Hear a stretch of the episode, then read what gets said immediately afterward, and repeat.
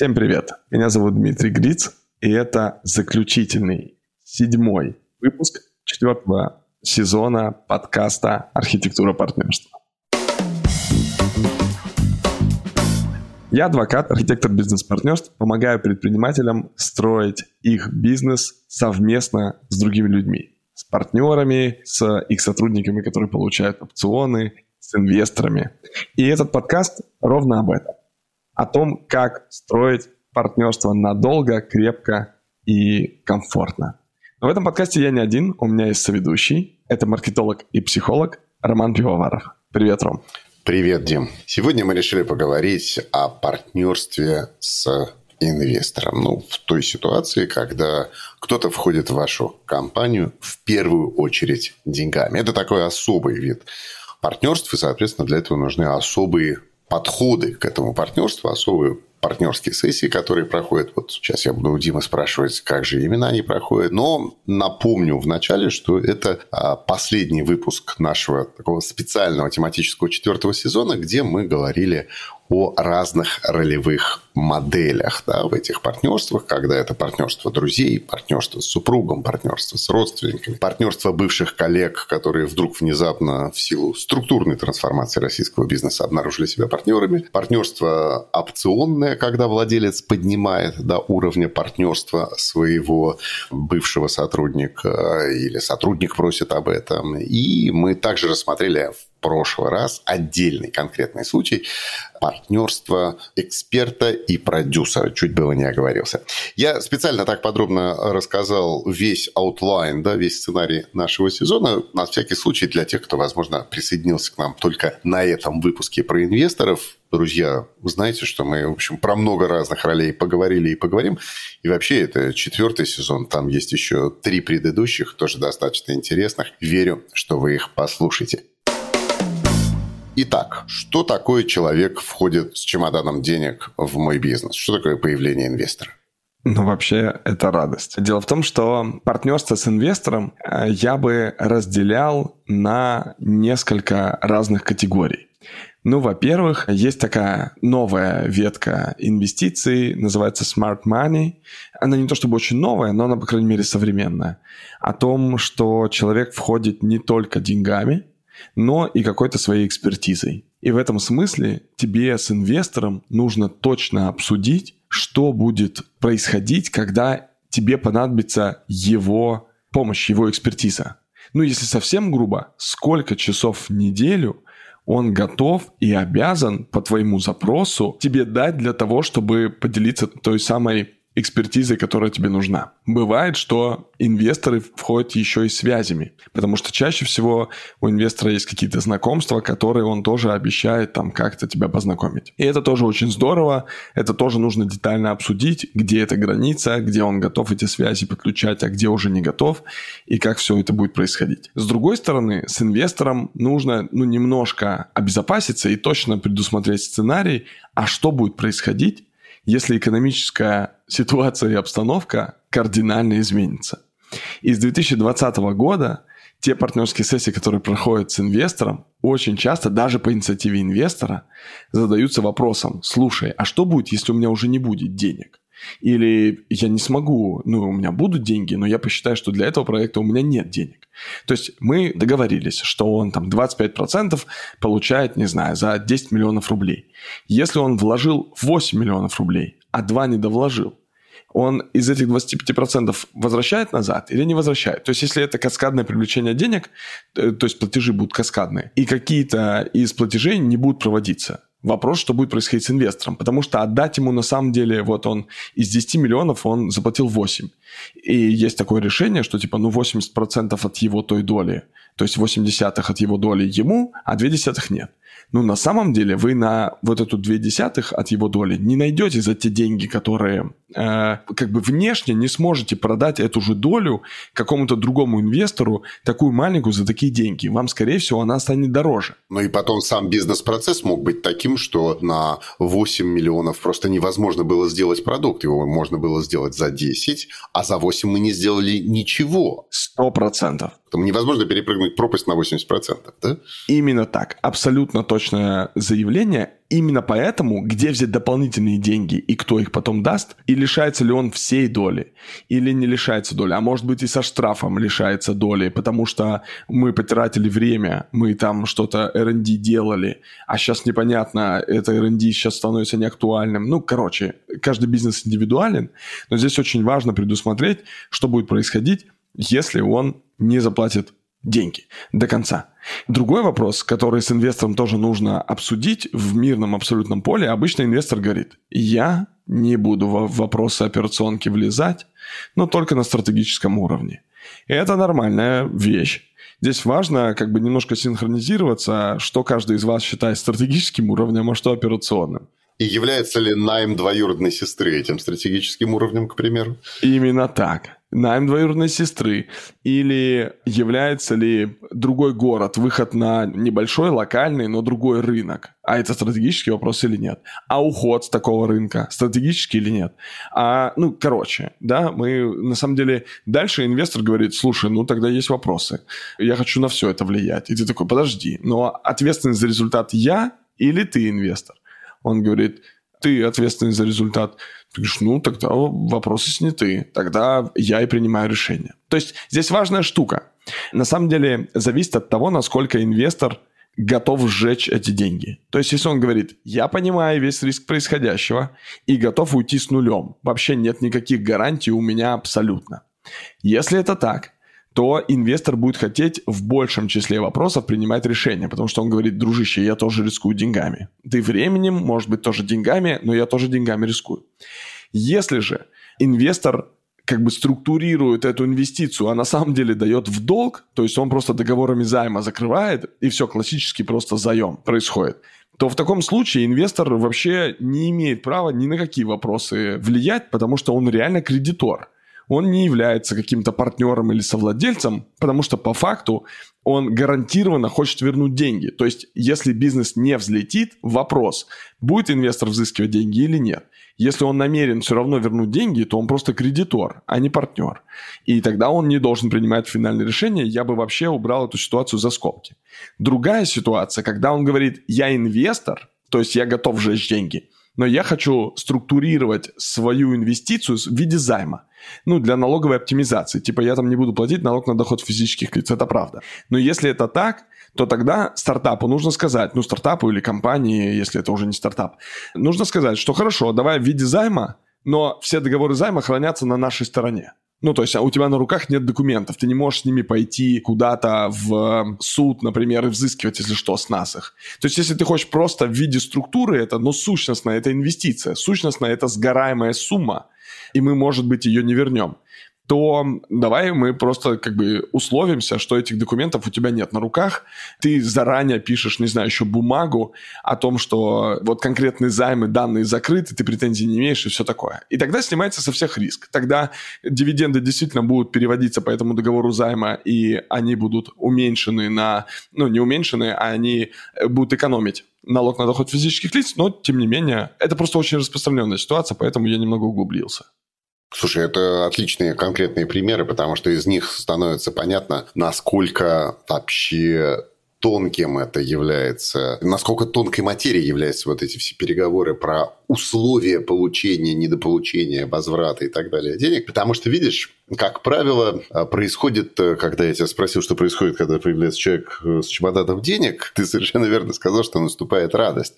И дело в том, что эта радость, она затмевает вот эти все нюансы. Да, радость э, стартаперов, радость ребят, которые получили там первые инвестиции. Ну, я не говорю, что они там готовы там на любые условия подписаться ради этого чемодана, но они м, действительно невероятно часто оставляют за бортом внимания критично важные нюансы, которые ты только что проговариваешь, да, там, а вот что такое по стратегическим вопросам, там, да, я буду вмешиваться там про другой город, не другой город, на каких условиях деньги возвращаются, какими там являются они не займами, не займами. Да? И вот здесь, я думаю, самое, самый большой подводный камень – это вот в этой переполняющей радости, с которой мы, собственно, и начали. Здесь даже важная вещь такая, э, по-моему, ну, мне это, по крайней мере, Дима Кипкала, мой друг, сказал. Э, стартап часто путает ощущения и эмоции, когда деньги получают. Кто-то говорит, «Э, все, это победа, это конец, мы подняли раунд. А нужно говорить, это начало адской работы, потому что мы взяли чужие деньги в работу. То есть до этого мы могли как бы сойти с пути, но сейчас мы с пути сойти уже не можем. Э, здесь важно как бы не испытывать ложные ощущения какой-то радости. Все, мы сели на зарплату, можно чуть-чуть пожирнеть, как бы подзаработать подкожного жира. Но на самом деле получение стартапом или получение любой компании денег – это огромная ответственность и невероятный старт еще более усердной работы, чем до момента, когда ты эти деньги получил. И здесь, наверное, важная вещь, ну вот чтобы такую очень сильную, ну, может быть, радость, а может быть, нужду не испытывать, мой совет в том, чтобы начинать искать деньги. Вообще нужно всегда искать деньги. Если ваша модель предполагает какое-то инвестирование, то не надо их начинать искать тогда, когда к вам придет нужда.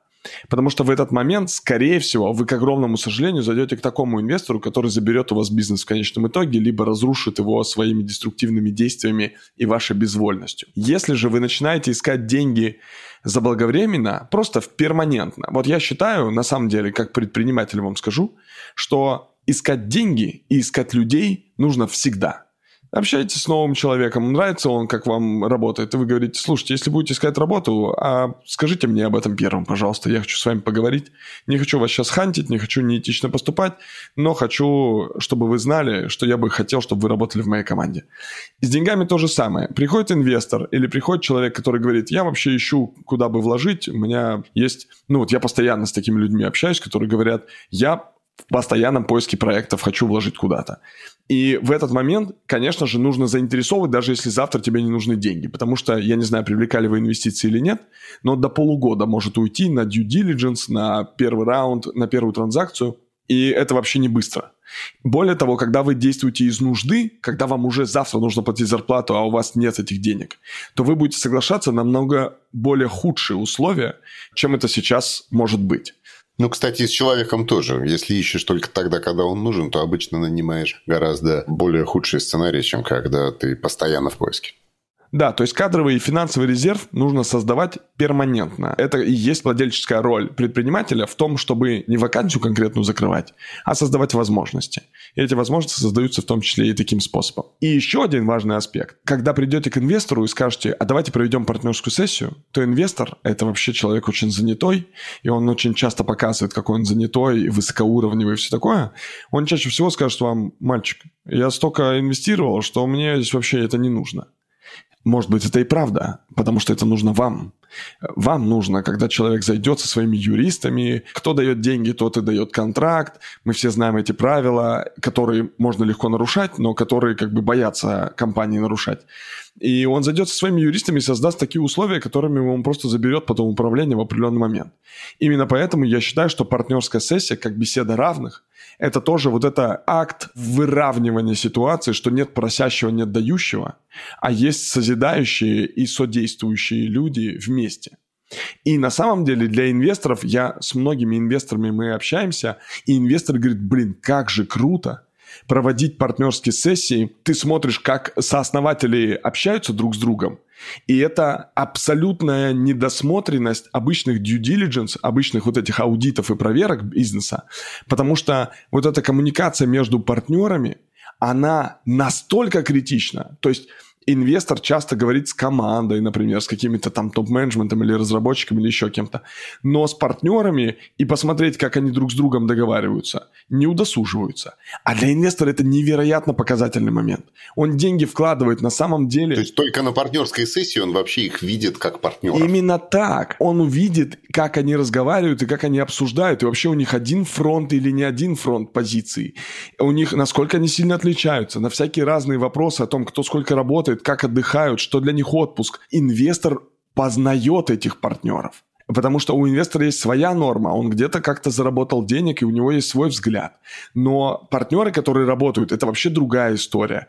И инвестору нужно посмотреть на этих партнеров. Или на одного партнера. У меня сейчас есть один доверитель, он не мой друг, не мой приятель, а он как бы пришел ко мне с заказом на партнерскую сессию. И он уже три партнерские сессии провел. Он хочет вложить в проект, в этом проекте один человек. Он говорит, вообще, типа, 240 тысяч твои, это невероятно подходящая для меня цена проверки такого партнера. Они 6 часов разговаривают, анализируют, инвестор задает разные вопросы, а как ты действуешь в таких ситуациях, а как таких, а как с бывшим партнером ты действовал и так далее. И он говорит, я просто, ну, это у меня такой этап must-have, ситуации, когда, если ты вкладываешься в какой-то новый проект, пройди с ним партнерскую сессию и пойми, тебе этот проект по душе или нет.